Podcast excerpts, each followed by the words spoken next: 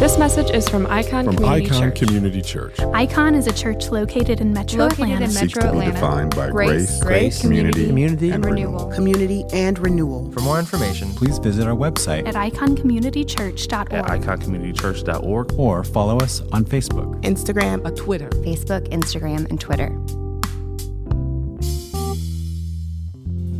I think that that song is so apropos as we have said those words. We we want to not lean on our own foundation, and we want to understand really where God's foundation is, where God's kingdom is, and in many ways, as we get ready to begin this series on the most famous sermon ever preached, the Sermon on the Mount.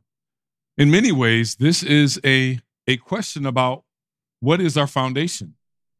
What do we really believe? What do we hold to? And really, what does it mean to be uh, in, in relationship with God? What does it mean to be, uh, to live in his kingdom? And so the, the, the, the best way, the best picture that I have to describe what this sermon means and what this, over the next seven, eight weeks of us going through this, what this kingdom mentality looks like uh, is is in this story, the story that we have from history. You know, before 1947, it was impossible to exceed the speed of sound. Before 1947, if you tried to break the sound barrier, the speed of sound with uh, 768 miles per hour, also known as Mach 1, to get to that speed, here's what would happen. Uh, pilots had been trying year after year after year they would get the speed right up to that that that mile uh, per hour mark and right when they would get there the, the plane the aircraft would begin to oscillate. It would begin to shake. It would begin to vibrate. And it would vibrate so much that as soon as they got to that point where you might get to the sonic boom all of the controls would turn opposite. And so when you were flying you would pull back to go up. But as soon as you would hit that sonic boom mark all, the aircraft would completely go opposite and you would just start going straight to the ground. And so year after year, you would see aircraft, you would hear stories about pilots that would die, aircrafts that would crash, and airplanes that would disintegrate. It would start falling apart as it was flying. And so people started wondering, well, I wonder, since as we get closer to the sound barrier, the aircraft does the opposite. So what if as we get close to the sound barrier, we start doing the opposite? What if instead of pulling back to go up, we actually push forward? What if, since we know that things are upside down, we try something different? And so, in October of 1947, the famous pilot Chuck Yeager flew his aircraft known as Glamorous Glennis, and uh, he he flew and he did he decided as soon as we get to the sound barrier, as soon as we get to that to that four, uh, 768 miles per hour, I'm going to do the opposite. Everything that I had been trained to do, I'm going to do the opposite because somehow it seems that when we get to this part of the sound barrier, I've got to do something different. And so he did. He controlled it. Instead of pulling back to go up, he did the opposite. And we broke the sound barrier. He became the first person in history to do so. Now, I tell you this story because, in many ways, when you look at this kingdom mentality, this Sermon on the Mount, this is really the spiritual sonic boom. In other words, this is showing all the ways that you think the kingdom should work. More specifically, the ways that your kingdom works, in many ways, is opposite to the way God's kingdom works.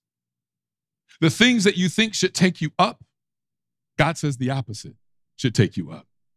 The things that you think will bring you your greatest joy, God says the opposite actually brings you your greatest joy.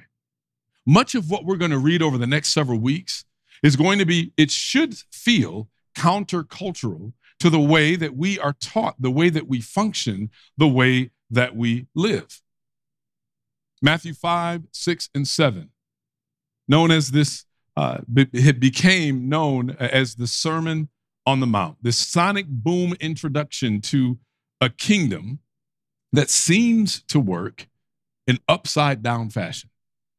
It seems to work counter to the way we would think. It's, it, it seems to run opposite to what we would say conventional wisdom would teach us. I mean, how is it possible for certain parts of the scripture to say, if you want to be blessed, uh, find yourself in a place of spiritual bankruptcy? I mean, uh, how, how many places would you see uh, uh, the kingdom saying the people who will inherit the kingdom are the meek and not the proud? That's not our culture. How many places would you see things that say happiness somehow, blessedness comes through mourning? Pleasure is the prize of purity. Ultimate satisfaction is not found in wealth, but in righteousness. Satisfaction not found in power brokering, but in peacemaking. Greatest joy is not found in exacting retribution, but showing compassion. Our world doesn't function this way. Business doesn't function this way. Many of the things that we uh, take joy in, pride in, they don't function this way. So, every word of this sermon that Jesus preaches here, it is counterintuitive. It's counter it's counter uh, countercultural. It doesn't make sense on the face of it. Every word of this, everything is backwards. We've got eight upside down blessings that define what I would call the ethos of the kingdom. The ethos of the kingdom. Everything has an ethos. Everything. If you go uh, to, if you fly Southwest Airlines, it has an ethos. If you go to Trader Joe's, it has an ethos. You go to Costco, it has an ethos. Our church has an ethos everything that you are anything that you engage in anything that you're a part of regularly certain music styles and culture have an ethos. What what is an ethos? An ethos is a distinctive character or, or, or yeah a distinctive character or attitude of a people culture or movement. There's this distinctive characteristic that you can see something that is just true of everyone who is a part of this culture or this movement. And so, this sermon, the Beatitudes, are the ethos of the very kingdom of God. This is the ethos. This is how we should be functioning. It's so important that we always come back to this, especially now as we've been away for two years, because you can get caught up in doing so many other things. We get caught up paying attention to so many other things, and we, we don't stop and go, but am I actually functioning in the ethos of God's kingdom right now? You know, when they say that you are behaving in accordance to the ethos of a thing, we have a word. We say you're behaving ethically. The reason why we use that word ethically is because you are adhering to this defined ethos of a thing. When you work for a company and they say, here's our list of things that you should do if you work for us, this is the ethos of the company. These are our business ethics. So the question then is what does it mean to ethically function in the kingdom? This is what Jesus gives here. So these beatitudes we're going to walk through, these are going to be these the, the ethos of the kingdom. Please understand too.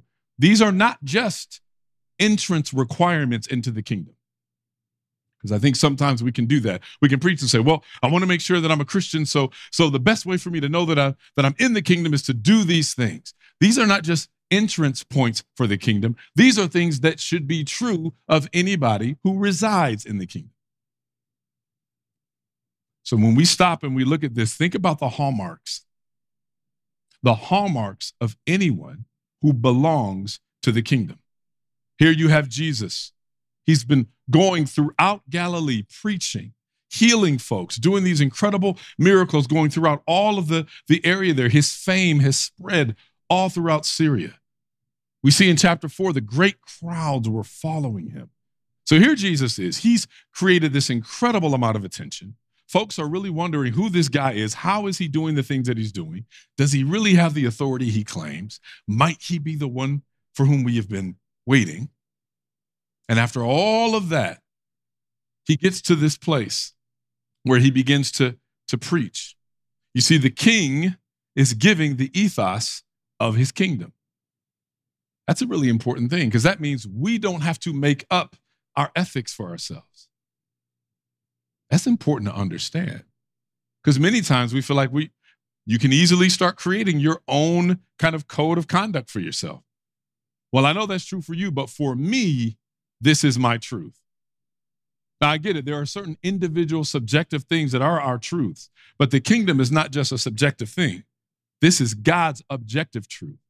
So, whenever your truth is out of accordance with or is out of step with God's truth, God's truth has to win. Period. It does not matter what your subjective truth is in that matter. The other thing's absolutely important. But whenever your truth is out of step with God's truth, the big question is who wins? Which wins? If you're in the kingdom and you function among uh, uh, along these kingdom ethics, then God's truth wins. If you're not functioning in God's kingdom, then your truth wins. It's really simple. So Jesus now has got this incredible crowd who have been following him. They have been watching him, kind of wondering if they can I rock with this guy?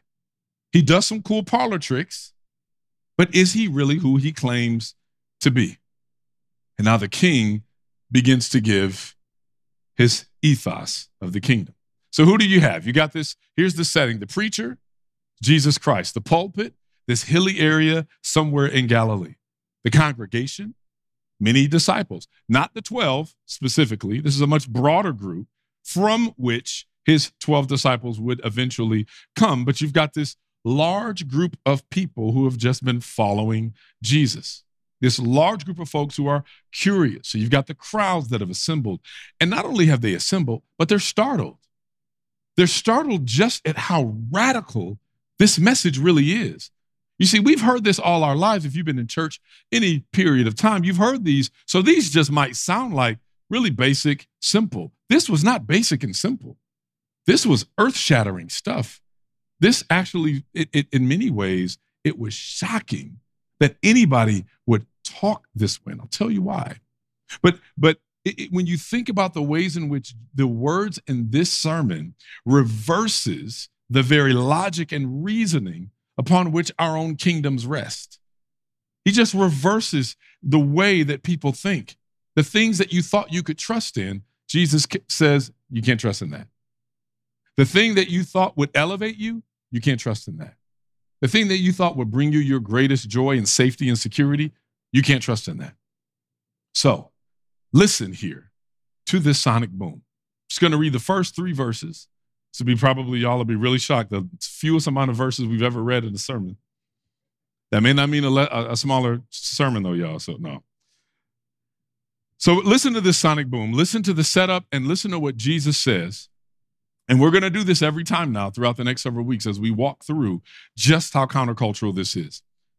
Chapter 5, verse 1 of Matthew. When he saw the crowds, he went up on the mountain, and after he sat down, his disciples came to him.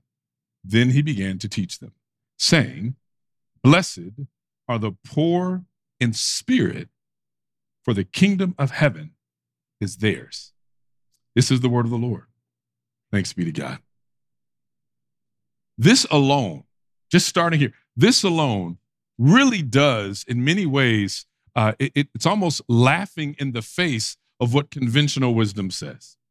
But before we even figure out just why that is so countercultural, that it's interesting because just think, just think about what we say uh, it takes in order for you to to lead something, or to acquire something, or to attain something.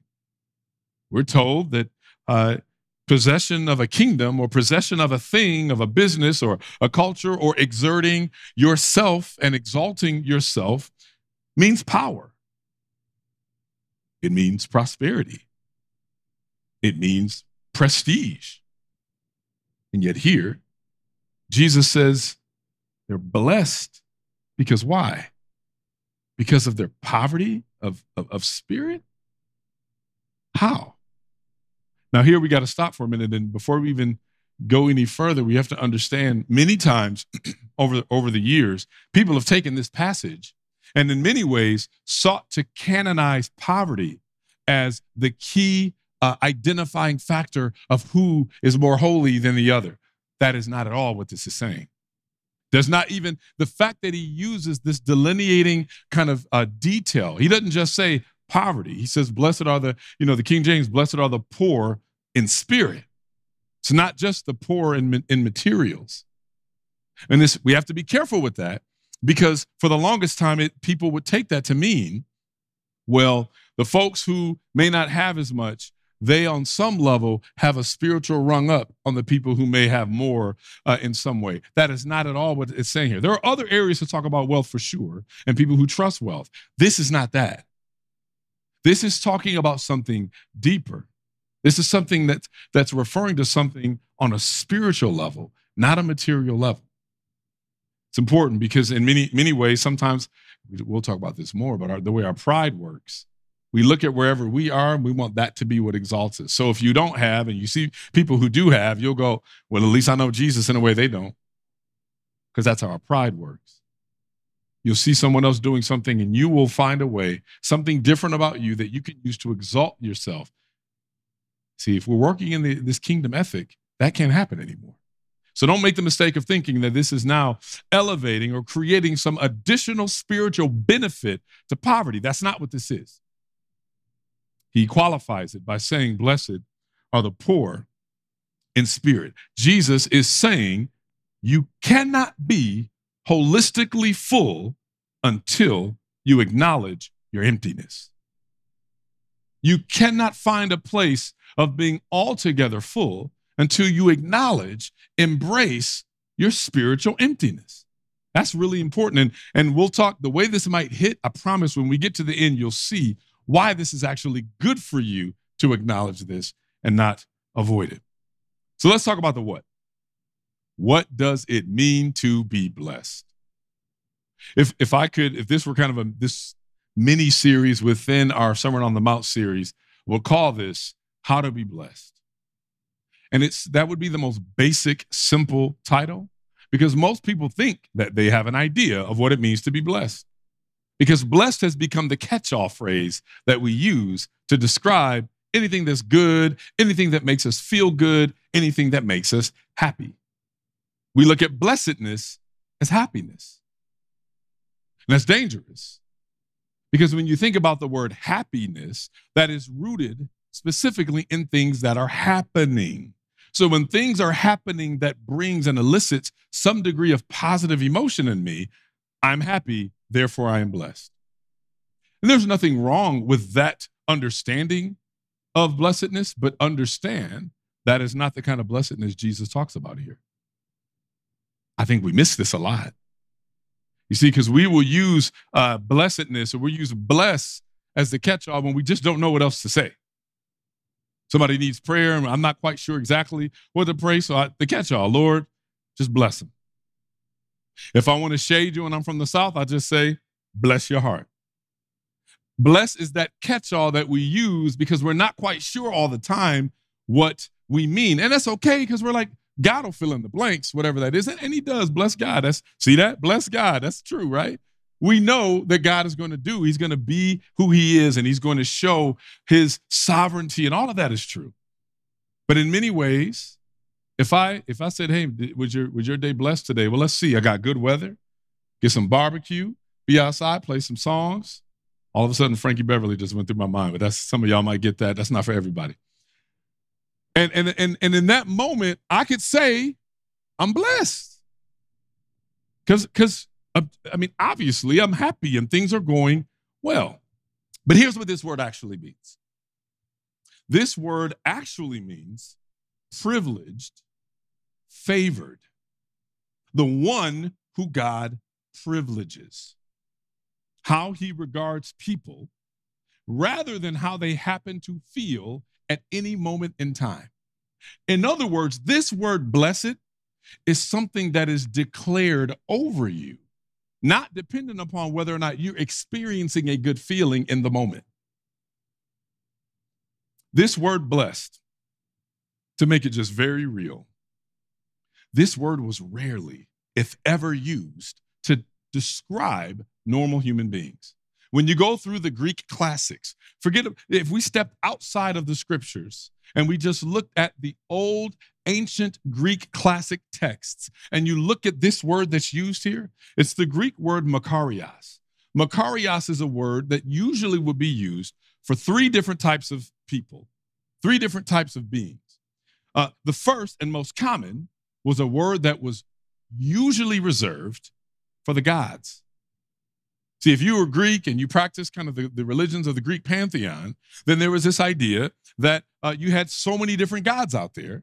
And so the gods were the ones who could be completely peaceful and be completely uh, uh, uh joyous without caring about the circumstances of this world. That's what Makarios meant. This idea that you can have a deep, abiding joy and abiding peace regardless of what's happening circumstantially in the world, in your life, in the earth.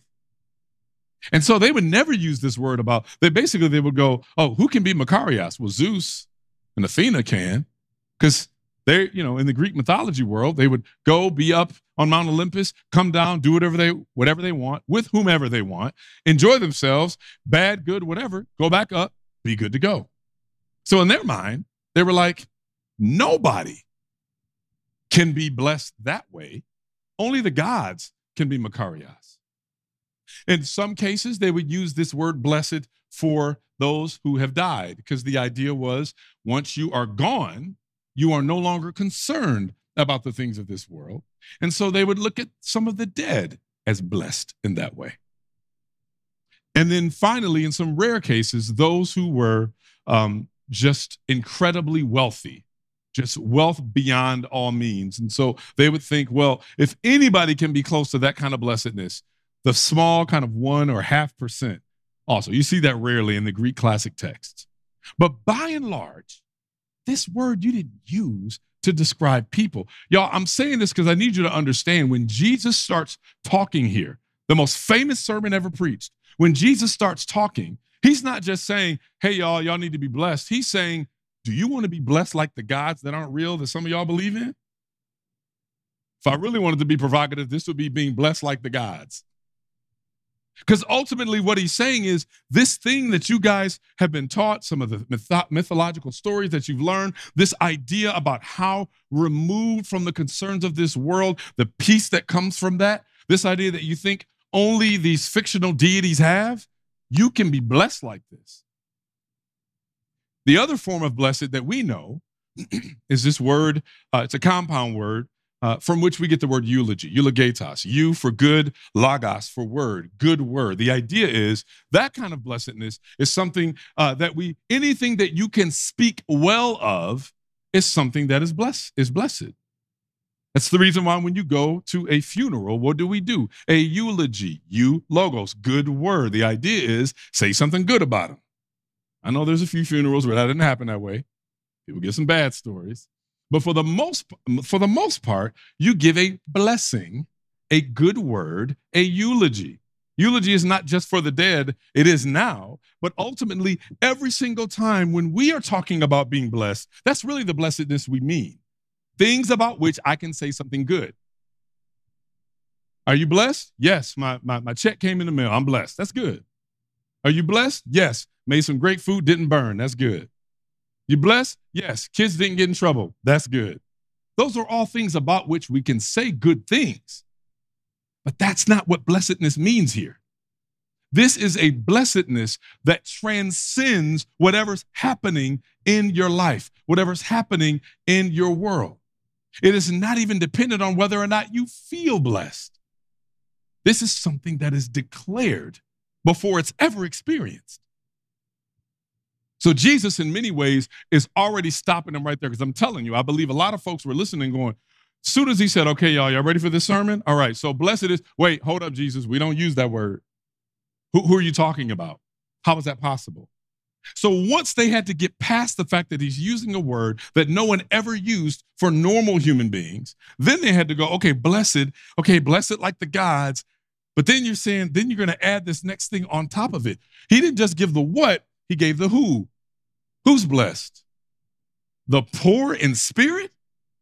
So wait, you're telling me I can be blessed, have this deep, abiding sense of joy in the midst of whatever's happening in my circumstances, the way the gods live, and you're telling me I can do that by being poor in spirit. What does that mean? We said this. It means what, what it truly means is this, this idea I say this the reason why we struggle really with understanding what this means is because in our culture, nothing functions this way. In our culture, we do a lot of artificial self-esteem, uh, health self-esteem stuff. This is not saying that it's not important to have helpful self-talk. This does not mean that we need to uh, pile on ourselves and tear ourselves down. But in many ways, we will fall into this this this trap. I think of saying things like, "Well, um, I'm going to say this. Might sound controversial, but this said you can do anything you put your mind to." That is great sentiment. That's great sentiment. But if we just break this down logically, there are some things you just can't do. There are some things we just can't do. And the way we have taught ourselves to boost ourselves is to go, well, I can, I can, I can, I can do anything. Now, I'm, I'm not saying we shouldn't have confidence, and I'm not saying we shouldn't try things and push ourselves. But the truth of the matter is, we can do any and all things that God has equipped us to do. Now, there are some people who are five foot four and they can say, I want to slam dunk a 10 foot rim. And unless you have been gifted with incredible athleticism, I do not care how much you believe in yourself, you ain't dunking a 10 foot rim. It's just not going to happen, right? Now you can say, well, I can get a pogo stick and I can, okay, with the assistance of other things outside of you, maybe you can do it, but you aren't doing it. Now, this isn't to be like, let me tear down your self esteem. The point of what spiritual brokenness is, you have to get past this idea that you have things intrinsically to make things better for you spiritually. Because we do not have what is necessary intrinsically to bring that type of holistic, all encompassing joy and peace. That's what spiritual, that's what it means to acknowledge. This is, please hear me, this is not to say many times when people think that, okay, I think I might get this spiritual brokenness, that's cool. So, what they begin to do is engage in a series of exercises in false humility. Or, uh, in many ways, start uh, denying blessings in your life, denying gifts in your life. So, those are the folks that are like, man, you know, you were just, you, you're such a good singer. No, I'm not really. Stop. You're a good singer. That's okay. You don't have to uh, say things that are untrue to appear humble, to appear spiritually empty. That's not what this is. This is also not to go, well, let me just self flagellate, beat myself up, constantly make myself feel worse about myself. That's not at all what this is. You can actually acknowledge a lot of really good things about you. There's nothing wrong with that. Just understand that on your best day, all of the great things about you is not enough to redeem you. Spiritual. So, so what that means is there's a degree of humility that is always at play because it's not to say, let me deny the things that are good uh, about me. It means let me not place my greatest trust in the things that are good about me because those things will fail me. So, this word, when he talks about what it means He's basically getting us away from this idea. Listen, the way our culture functions, and really the culture back then functions, let's just be, be honest. What do we admire? We love to say we like humble people, but who do we typically exalt as the people that we praise uh, as leaders? It's the non humble people. It's the people that chest thump. It's the people that tell you just how great they are. I'm a huge fan of hip hop. Hip hop has built its uh, so much of its identity on reminding you just how amazing I am.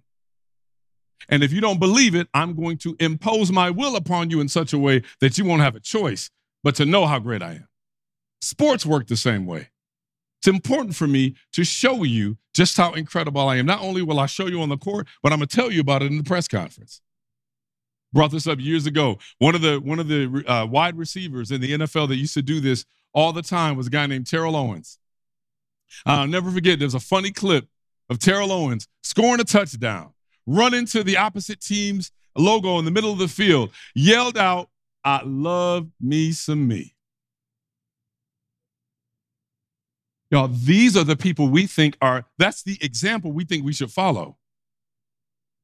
In business, we think that's the way we show people who we are. In sports, that's how we show people who we are in church. That's how we show people who we are. That's not a kingdom ethic. That's a very worldly, earthly ethic. You see, if you really are in the kingdom, then the hallmark of humility should be all over you. There should be a degree to which you realize, yes, I'm good at this, and yes, I'm good at that. That's fine. But I realize where my own brokenness is. I'm not trusting in that. I'm not using that in order to acquire whatever I think is my greatest hope, my greatest treasure. See, so often we praise and love the people who are self indulgent. And as soon as we praise them, then we somehow think that's the way that I'm supposed to be to get to that same level. It's one of the scariest things about the way that we, who we look at as our heroes, who we look at as the people that we praise, who we look at as the people that are examples, our idols. It's scary because a lot of, I remember, uh, I've seen situations where there are politicians who are running. I, I remember years ago there was a politician running for office, and they were asked, "Hey, you you you say that you're a person of faith. When is uh when is the last time you asked for forgiveness? What did you have to forgive, ask for forgiveness for?" And this politician said, "I've, I've never really had a reason to ask for forgiveness." He's a very popular politician. I've never had a reason for forgiveness. I've never had a reason for all of that. I've just uh, you know, I just I just do what I do, and clear. And the idea is, by the way, clearly I must be doing something right because look at how successful all these things are. See, your success is not a hallmark of God's actual blessedness either, but we think it. And so, since it's hey, uh, if if it got me these results, then the way that I'm functioning must be it. And that's why we don't use that as the litmus test for whether or not we're blessed in the kingdom. So, Jesus says you can be blessed, but the ones who are blessed to start this sermon are those who acknowledge their spiritual bankruptcy. This idea of poverty or poor, this is not the word. There are other words for poor. We don't have time to go into them. It's a great word study to look at the different words that are translated poor throughout the scripture. There are some words for poor that describe kind of the working poor, those who are uh, they don't have all the money to meet all of their means or have the means to meet all their needs, but they have just enough just to get the most basic things done. It's kind of what we would look at as the working poor, just working check to check, just barely making it. That's a word for poor that's also used in the Hebrew. But this isn't even that word, the, the equivalent in the Greek. That's not what this word is. This word actually describes the kind of, of, of poverty, the kind of uh, uh, poverty that is, it literally means to cower like and cringe like a beggar. It almost means uh, this this idea that that I am so I, I'm so devoid of the most necessary things in order to meet my own needs that my only hope is for someone else to give me something. See, that's that's something we don't really like. Because I, I don't want to feel like I need anything from anybody. Matter of fact, we take great pride in telling people, I didn't need anything from anybody. Why is that a point of pride? Why is that a good thing? Why is it a good thing to brag about how I made it here and I didn't need it for anybody? I didn't need help for it. I didn't have to ask for it. Why? In what ways would that make you look worse because you needed help? See, the issue isn't the help. You, you, you wouldn't mind, you, you don't have anything against the type of help that could come. If somebody gave you a, a loan for a certain amount of money, it's not the money that you hate, it's the fact that you needed help. See, that is not acknowledging spiritual emptiness, spiritual brokenness. This idea that, that when Jesus uses this term, he's not using it economically, but he's using an economic word that people would be able to understand. He's using this to describe this idea that destitute, People who are so destitute that survival is completely dependent on the generosity of others. So, in that spiritual place, this is where Jesus is trying to get invite people into. Now, if you do look at the scriptures throughout the Old Testament, throughout the Old Testament, there was this idea, right? That for those who were materially poor, that there was a degree of blessedness that would come simply because before the idea was the only people who really knew that they needed something outside of themselves were the poor. So it started out that way. And then over time, you had people, uh, that word poor in the Old Testament started being used for those who acknowledged that they had no other refuge outside of God. So there was always a spiritual component. How do we know that? That's the reason why King David, wealthy King David says, talks about himself, the poor man cried and the Lord heard it and saved him out of all of his troubles. King David, super wealthy. He's not talking about material there. The poor man cried. This idea of this affected person, a person who has had really hard things happen to them. Acknowledging spiritual bankruptcy means I acknowledge that there are no intrinsic resources by which I can save myself. It's not pseudo humility. It's not humble brags. It's not false humility. It's not artificial self loathing. It's not a denial of God's gifts. Listen, when you have to act humble, you are not humble. When you have to put on a, a humble costume and use humble language, you are not humble. It's actually something that happens without you having to intend to do it. Because if you're functioning in the kingdom in that way, that naturally happens.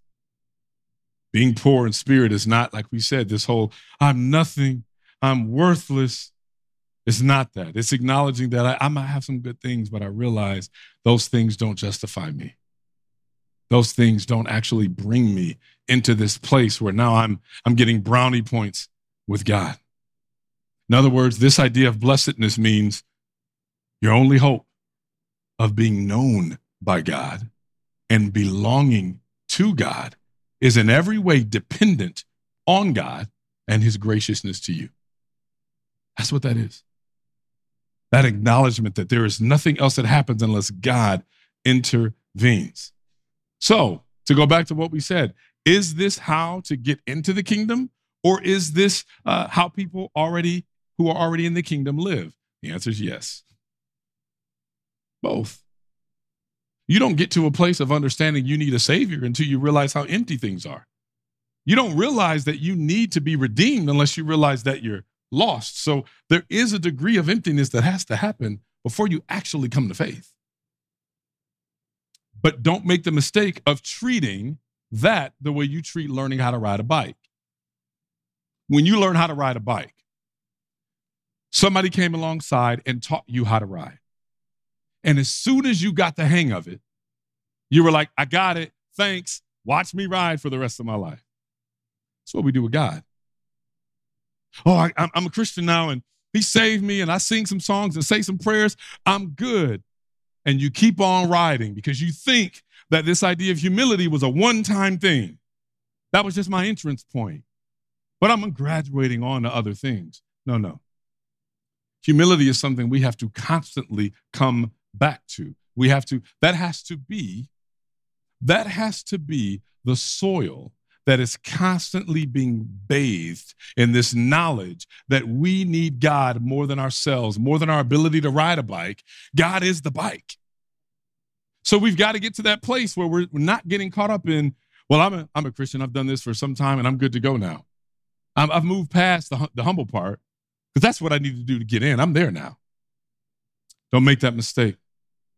Poor in spirit is, is not just the first step of becoming this kingdom citizen, it's the, the steadily defining characteristic of God's servants throughout all of Scripture. You see this principle showing up even in the Old Testament. Moses gets called to serve, and what does he say? Who am I that I should go to Pharaoh? David gets promised this kingdom that would last throughout, and he says, Who am I O Lord, and what is my house that you have brought me this far? Isaiah is being told this incredible message that he's getting ready to, to bring, and God calls him to bring this incredible message to the children of Israel. And you see Israel, uh, Isaiah shaken, and he says, Woe is me, I'm a man of unclean lips. Or in the New Testament, we call him the prodigal son. I think he's one of the two lost sons in that story, but the one traditionally known as the prodigal son, he comes back to his father. And what does he say? I am no longer worthy to be called your son. The tax collector, as everybody is uh, around, and you've got the one Pharisee on one side that is showing off his holiness by saying, Lord, I'm glad I'm not like these other ones over here. I, I, I'm such a great worshiper. You know how much scripture that I know? You know how much money that I give? You know how respected I am in the town? And yet you've got this tax collector, the one that's viewed as the sinful one, the one that is everyone else turns their nose up at, the one that no one would think is holy. And he looks at Jesus and says, God, be merciful to me, a sinner. You think about Peter.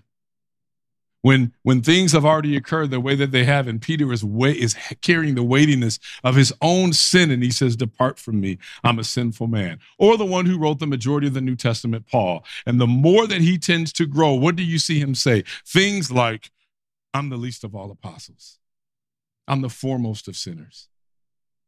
You cannot be full until you acknowledge your emptiness.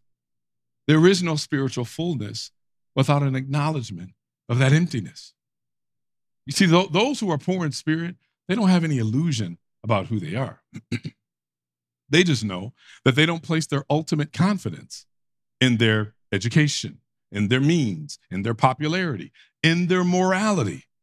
They acknowledge and see where they fall short. You know how you know when you're struggling with doing that? You know how I know when I'm struggling with doing that? is because here's the deal when someone comes to you to to show hey there's some things that's happening here that seem to be out of step with god's heart. There's some things that's happened. Maybe there's a conflict that's happened that you need to repent but you're struggling with repenting. Here's how you know when you're not doing the poor in spirit thing. You start thinking about all the things they should have repented for first. Well you didn't do the thing that you should have done before and so you know that that hits me a kind of way. You start thinking, and then you start thinking of all the ways to self justify. Well, you might have been hurt by that, but you know, I was hurt when such and such happened, and I was able to overlook it. Why can't you? It's why we have said this for years, and I feel like we need to come back to this because what it means to be perfectly uh, acknowledging your spiritual emptiness is to be able to always be able to say, we've said it for years, I'm gonna say it again always be able to say when somebody comes and says X, Y, and Z has occurred, you say, I would not put that past me. If your first reaction is, no, no, no, no, that can't be it, then there is a problem with that spiritual bankruptcy meter that should be true for all of us. You see, our humility is what enables us to actually come back together. Our humility is what enables us to be able to repent. Our humility is how we repent in God's kingdom with Him and more and, and so much so that we should be able to repent one to another you see this in marriages the reason why relationships struggle is not just so often people turn into finger pointing or find ways to go well i i don't really want to have to accept this thing about me so let me find ways maybe even legitimate things about you that i can point out. So now i get to hide from my stuff because i'm pointing out legitimate things in yours. That's not blessedness. And y'all, do you realize how exhausting that becomes? It, it, becomes exhausting because now you're feeling the need to live a lie sometimes. You're feeling a need to uphold a facade. I don't want to acknowledge this broken part of me or this thing that's not quite right or this thing that might be sinful. I don't want to acknowledge that. So I'll hide behind the things that really are good and ignore the pain or the, the things that have been caused to someone else or possibly even to God. And so now I'm living out an exhausting facade. I have to keep that appearance up. It is exhausting to live a lie. It's exhausting to live in such a way where you just have to give this impression that you have it all together. It's exhausting to live that way. This false illusion, living in this fantasy world of alleged virtue, stumbling and hoping that you don't get exposed. Instead, here's the, here's the thing. Instead, when there is that acknowledgement of how far we still have to go, then when a fall occurs, you're not shocked. Doesn't mean you just accept it, yay, jump in the air, do ankle kicks. You're not happy about it. But you get to this place where you realize, all right, I fell. It can't be, I can't believe I did that. Or that brokenness. That maybe there's a sinful pattern that I've overlooked and I'm broken over the fact that that thing is there, but I'm not shocked. But here's why this is not debilitating. It should be liberating. Because when you get to that place, when that brokenness hits or that fallen condition is exposed, you are reminded that the grace that preserves you in times of obedience redeems you in times of failure. The same thing. That means I don't get to pat myself on the back for all the times that I've done the right thing and been holy and been righteous and go, great, look at me. You know when you're that person because whenever people are in tough times, you love to give all of your success stories to the other people because, well, you know, yeah, I know you're struggling with that, but let me tell you what I did 10 years ago when I was, you know, when that could have been my problem because we won't really admit that we really had that problem, but I was really close to having that problem and but I did this this this this this this and that and bless God 10 years later, look at me. Your final words should not be, your main thrust of your argument should not be, look at me. Your argument should be, look at Jesus, don't look at me. Because there's a degree of emptiness in me that might, that will indeed fail you. So you constantly remember. You don't have to sit and go, how do I, how do I hold everything together and keep up appearances? How do I convince people that I've got it all together, that I don't fall? No, you don't have to do that. We definitely want to be holy. We want to live righteous and all of that. But if or when something occurs, we stop and go, I don't have to live in a place of shame. I don't have to live in a place of just this complete, I'm so beaten down and I'm just nothing. It's what we just said. That same grace that preserved me when I was really following God, that's the grace that's there for me, that's redeeming me when I'm far from it. That should be liberating because now we don't have to white knuckle our way to righteousness. We can be like, I want to be. And if the humility is there, then when those things are exposed, we are able to repent. So why is this a blessing? Well, there is this idea that he uh, that he appends at the end here. He doesn't just say, "Blessed are the poor in spirit." he says, "Theirs is the kingdom of heaven." There's an exclusivity in that language. Theirs is the kingdom of heaven. They can acquire and attain a residency in the kingdom of heaven. No one belongs in this kingdom without poverty of the spirit. You cannot be in God's kingdom if that type of humility is not present. So you might be in church, but you're not in the kingdom in the same way that you're not a car just because you're in a garage. You can't just stop and go, well, I've, I've done the things and, and I've, I've recited the things and I've, I've I sung the things. I, I, I, I, all these things should be true. No, Jesus says those who are in the kingdom, those who have the kingdom, are those who have this poverty of spirit, this, this acknowledgement of spiritual emptiness, this, this idea that there's nothing within me from which I can draw to save myself. The way that we know the test of being in the kingdom is this spiritual bankruptcy first. You, me, we have a, you should feel like it is your life's ambition to crush out self righteousness. That should be your life's ambition to crush out self righteousness, to crush out this, this instinctive behavior we have to make ourselves feel better than we really are, to cast ourselves as something better than what's really happening on a heart level. And let me tell you something when you function like that, you're far more trustworthy. When you function that way, people feel like they can come and share sometimes really hard things they might be dealing with. They feel like they can do that. I can come and I can I can share this with you. Not because you're going to co-sign maybe something wrong in my life, but you're going to be able to have compassion you're going to come alongside and you're going to be able to say, listen, I, I, you're here in this place. How can I turn your heart to where Jesus is on this one? How can I lovingly be right here? And maybe even some things in me, if I'm there to try to comfort you, there might be some things I need to reassess about the way I'm thinking and the way that I'm functioning. That only happens when there's mutual humility. That only happens when we both are in that place but here's something else about this that's so beautiful, right?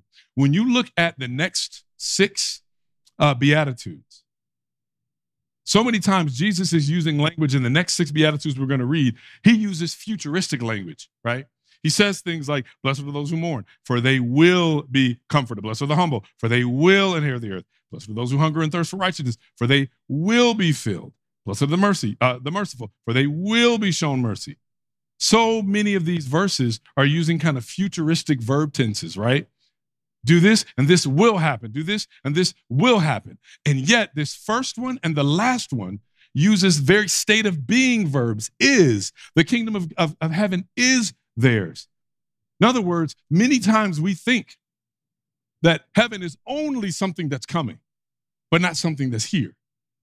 Many times, so it's weird because we know we're going to get to this in a, in a month or month and a half or so. When we get to maybe a little bit more, when we get to the Lord's Prayer, and I can't wait for this. That portion of the Lord's Prayer that says, How do we pray? That kingdom come, that will be done on earth as it is in heaven. There's this already not yet that's always supposed to be present. But many times people will kind of sit back and go, Well, you know, I know that's supposed to be the case, but that's not to, I'm not to be able to have that to we're on the other side of eternity. So I'm just to post up and do what I'm doing right now. But actually, Jesus says, yes, there are some things that will be true, but there's some things that should be true right now. Spiritual humility should be true right now. It's not, and yes, as we go further in our walk, that should deepen, but that should be true right now. The kingdom of heaven is not just confined to something that's coming. It's not like a retirement account that you're waiting to mature in order to be humble. This is something that should be true right now. Some of it is here and now. This kingdom come, your will be done. This is this being in possession of God's coming of life. We are in possession of it right now. What am I saying? We've crossed the sound barrier, y'all. The sonic boom has occurred. If you're a believer, that sonic boom should have occurred. The upside down should already be, be happening. Everything is reversed. A completely new way of thinking. Something should change. So if you think about the way your logic worked before you became a believer versus now, if you think about the things that you wanted most in your life before you became a believer and now, if you think about the things that brought you your greatest joy before you became a believer and now, is there a difference? And where is the upside downness, if you will? How, how, how opposite are things for you since you believed? How opposite are things for you since you believe? And how do you engage that oppositeness? Because it's not easy hopefully, if we find ourselves just vibing completely with wherever the culture is at all times, there's probably a problem somewhere. Because there should be a tension. There should be some place where it's like, well, okay, I know they're saying that's up, but God's kingdom says that's down. How are you doing with that? We've crossed over this new way of thinking. To be holistically full is to be empty. This is a kingdom that doesn't require you to know somebody that can refer you in. You don't have to have uh, somebody who's already a member to give you a referral to get in. They don't have to bring you as a guest. It only requires, it only requires your acknowledgement of your emptiness and that you've placed your trust in the righteousness of Jesus Christ. Why Jesus? Because Jesus perfectly embodies what it means to empty oneself. He perfectly embodies. The scripture says he made himself nothing. Of no reputation, taking, think about this, made himself a bondservant, made himself a bondservant in the likeness of men, and being found in human form, he humbled himself by being obedient to the point of death, even death on a cross. You cannot empty yourself more. And if there ever was somebody who has all the intrinsic resources to save themselves, it's only Jesus. If he, if he just said a word to get himself off the cross, he could have. There's no word you can say to save you. Jesus had all the words and still said, Despite me having the words and the ability, I'm going to voluntarily empty myself. You have no choice. I have no choice. I don't have those words. I don't have that ability. Jesus emptied himself. And when Jesus came in the spirit of one that will empty himself, this was his message. What did he say? The Spirit of the Lord is upon me because he has anointed me to preach good news to the poor, those without resources, those without assets, those who have no other recourse but to cast themselves upon the grace of God, those who acknowledge their spiritual bankruptcy. So, the question that we have to answer are we spiritually poor? Can you honestly say that you can, when you kind of take inventory of where your heart is, are you spiritually poor? Doesn't mean that you're walking around sad with a rain cloud over your head, but can you acknowledge or see the places where your own heart is not where it should be? Where maybe there are aspects of God's kingdom that function one way and, and, and yours doesn't. Are you spiritually poor? Do you see the levels of spiritual bankruptcy? Do you see that nothing on your own commends yourself to God? If you do, it isn't debilitating, it's liberating.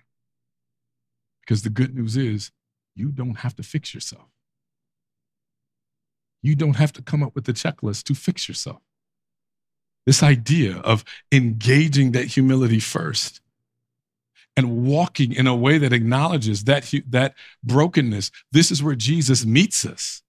He meets you right there.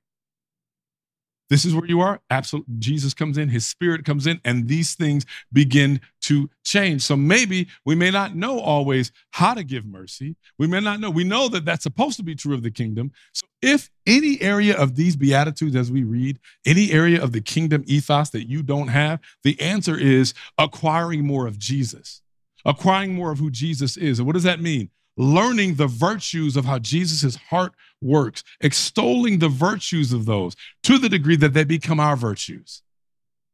Getting into the scriptures, learning those virtues, and then being in community to live those virtues out, not avoiding situations where those virtues need to be pressed on. This is how this happens. This is the upside down kingdom. Blessed are the poor in spirit for theirs is the kingdom of God. There's no fullness without emptiness. Amen. Amen. Let's pray. Heavenly Father, you are continually showing us not just how good you are and not just how how much you love us and how much you are bringing us to a different place, but God, you are also reminding us of where we are Lord, you show us so often that you love us and, you, and you're with us, but you also are taking us to a different place. You love us enough to acknowledge, to help us see areas in our own hearts that need to change. God, I pray that there's no one in this room that feels like the finished product. God, I pray that for each and every one of us, the ways in which we conduct ourselves, the ways in which we comport ourselves, that it would be bathed in humility first, not a false humility, but a humility that says that any good that I have, it's because of the grace of God. And I need to rely on that grace in both times of obedience and times of rebellion. Lord, let that be uh, something that governs the degree to which we can repent well, ways in which we can love well, ways in which we give well, ways in which we disagree well. Father, let this be the hallmark of our lives when we claim, when we profess to be a follower of you. Let us not be known just by how much scripture we quote, how much, uh, how many things we have avoided or abstained, and yet there's a degree of humility that is woefully lacking. Let all those things be true, but let it first be said that humility is our calling card, not something that we contrive, but something that is accurate and true and real in our lives, not because of something that we did, but because of something you've done. Lord, let us be people that are so overrun with your grace and your mercy and the humility, the undeserved humility that you have shown to us.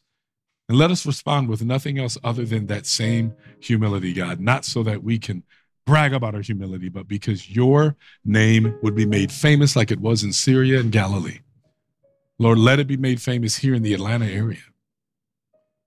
Here we have this church icon, this name that means image, this name that means this reflection God, we know what an icon is. And yet, God, so many times our lack of humility, uh, it gets in the way of us reflecting your image to others. So, God, let us be, let our greatest desire be stamping out, crushing self righteousness so that people see nothing else but you when they see us. Let us do that now for your glory in your name. Amen. Praise God from whom all